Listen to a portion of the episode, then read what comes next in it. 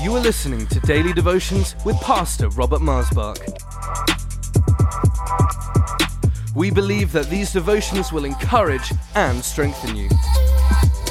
So tune in, connect, and be blessed. For any more information, please visit us online at lifechurchuk.org. Welcome to Life Devotions, and thank you for joining me today. The Angel of the Lord is the title of this devotion.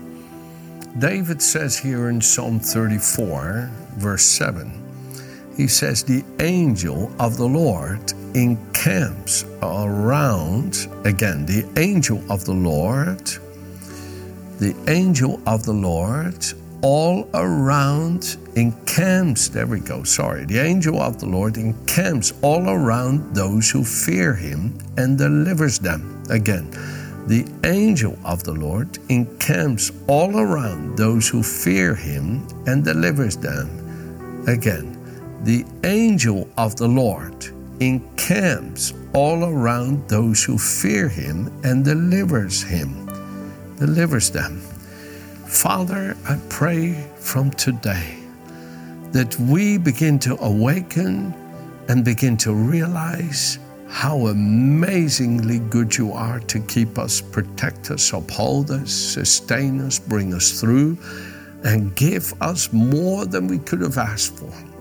Father, I thank you for your grace that you've commanded your angels to come around us.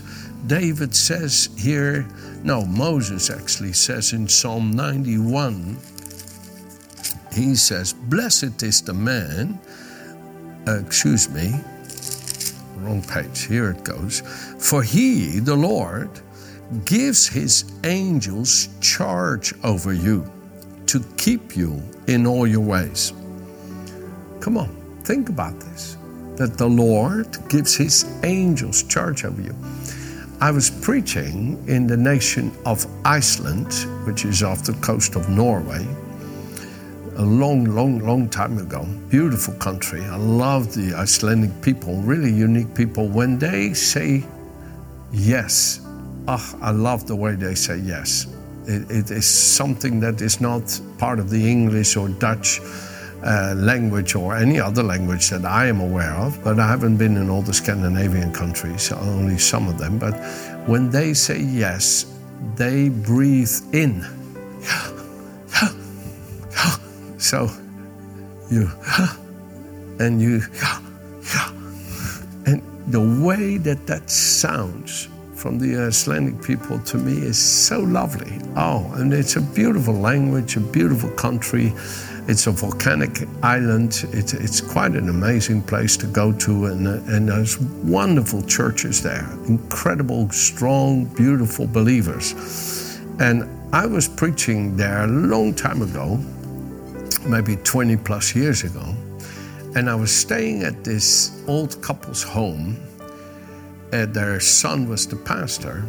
And the old lady told me a story. And she told me how my father, long time ago, had stayed at their home when they were young, and how she had always prayed, this lady, that the Lord would show her an angel, but she'd never seen one until my father left the house. And when my father left the house, when he was finished preaching there, she saw two angels walking behind him. And I never forgot that story. I would think my, my father didn't see the angels. He believed the Lord commanded these angels to have charge over him, but, but he didn't see it. Friends, there's a lot of things. I cannot see the air I breathe, but I believe it. I believe it. I can't see it, but I believe it. There's a lot of things we believe in that we cannot see and that we benefit from, like the air, the oxygen in the air. And the Lord says He gives His angels charge over you to keep you in all your ways.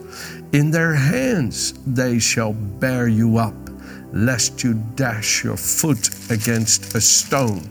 Friends, you will tread upon lion and cobra, things that could kill you. The young lion and the serpent you shall trample under your foot. Things that would naturally be able to destroy you cannot destroy you because God's angels are with you. I truly believe that God has given His angels charge over us. Friends, they are ministering angels, it says here in Hebrews. In Hebrews, uh, what is that verse? Hebrews chapter 1, verse 14. In verse 13, it says, But of the angels has he said, and in verse 14, are they not all ministering spirits sent forth to minister for those who will inherit salvation? You know, the angels of the Lord, we're not to worship them. When John the Beloved was on the Isle of Patmos and this angel was speaking to him, it so overwhelmed John that he fell down on his knees to worship that angel, right? It says here in verse, um, the angel said to him, look at verse 9 of chapter 19, and then he said to me, Right, blessed are those who are called to the marriage supper of the Lamb. And he said to me, These are true sayings of God. This, this angel is talking to him, right? And then it says in verse 10, and I fell at his feet to worship him. But he said to me, See that you do not do that. I am your fellow servant and of your brethren who have the testimony of Jesus. Worship God, for the testimony of Jesus is the spirit of prophecy. So, you see, angels, we're not to worship them, we're to have respect and honor for them. And they're all there throughout the Bible. And you can clearly three, see throughout the scripture that angelical forces are there on behalf of those who fear the Lord and serve Him, to protect them, to uphold them, to carry them, to help them. But they're not always visible. And then you see, for example, at the birth or the uh, conception of Samson, that the angel was visible. And Manoah, I think, was the father of Samson. He wanted to bring an offering there and of food, and the, to, he wanted to give, bless the angel. And the angel said, Put the food on this stone. And he touched it with his staff, and fire came forth from the staff and consumed that food, and smoke went up and the angel went up in the smoke into heaven. Um, Jacob saw angels descending and, and ascending at the city of Ai, which later was called Bethel. That was a very significant place, and that has a lot of history. And there he saw angels ascending, uh, descending, and ascending on the ladder. I mean, take for example here in in um, let's see here in Second Kings chapter six. Okay, Second Kings chapter six. Elijah here, or is it Elisha? Let me. Uh, I think it's Elijah. Um, let me see here. Is it? Um, is it Elisha? Elisha, sorry. So Elisha is being surrounded by this by this uh, uh, army, and that was trying to come against Jerusalem, right? And because the reason he was being surrounded because God kept showing Elisha where the army was going to be, and every time they were trying to do a surprise attack, they were being defeated by the king of Israel because Elisha would tell the king where the army was going to be coming to attack him, so he was ready for him. So the king found out about it, how Elisha was given by God what the king was saying, even in his bedroom. So then the king sent an army against Elisha. Okay? And and Elisha's servant wakes up, opens the curtains, and sees this army, right, coming against him and says, Oh my goodness, this is it. you know. And then, listen, Elisha said to him, Go and see where he. Um, okay. He said, He answered, He said, Do not fear said Elisha, verse 16 of 2 uh, Kings chapter 6. For those who are with us are more than those who are with them. And Elisha prayed and said, Lord, I pray, open his eyes that he may see. Then the Lord opened the eyes of the young man, and he saw, and behold, the mountain was full of horses and chariots of fire all around Elisha. You know, friends, there are more for us than against us. If God be for us, who can be against us? I don't need, I honestly do not need to see an angel to have faith that God is keeping me. I do not need it. I believe. I believe my loving Heavenly Father is in me by the Holy Spirit. To me, that is the foundation of my shield of faith, of my sense of protection and wholeness. Lord, as long as you are with me, I trust. I trust. You lead, you guide, you uphold, you protect, you help, you deliver, you show yourself strong.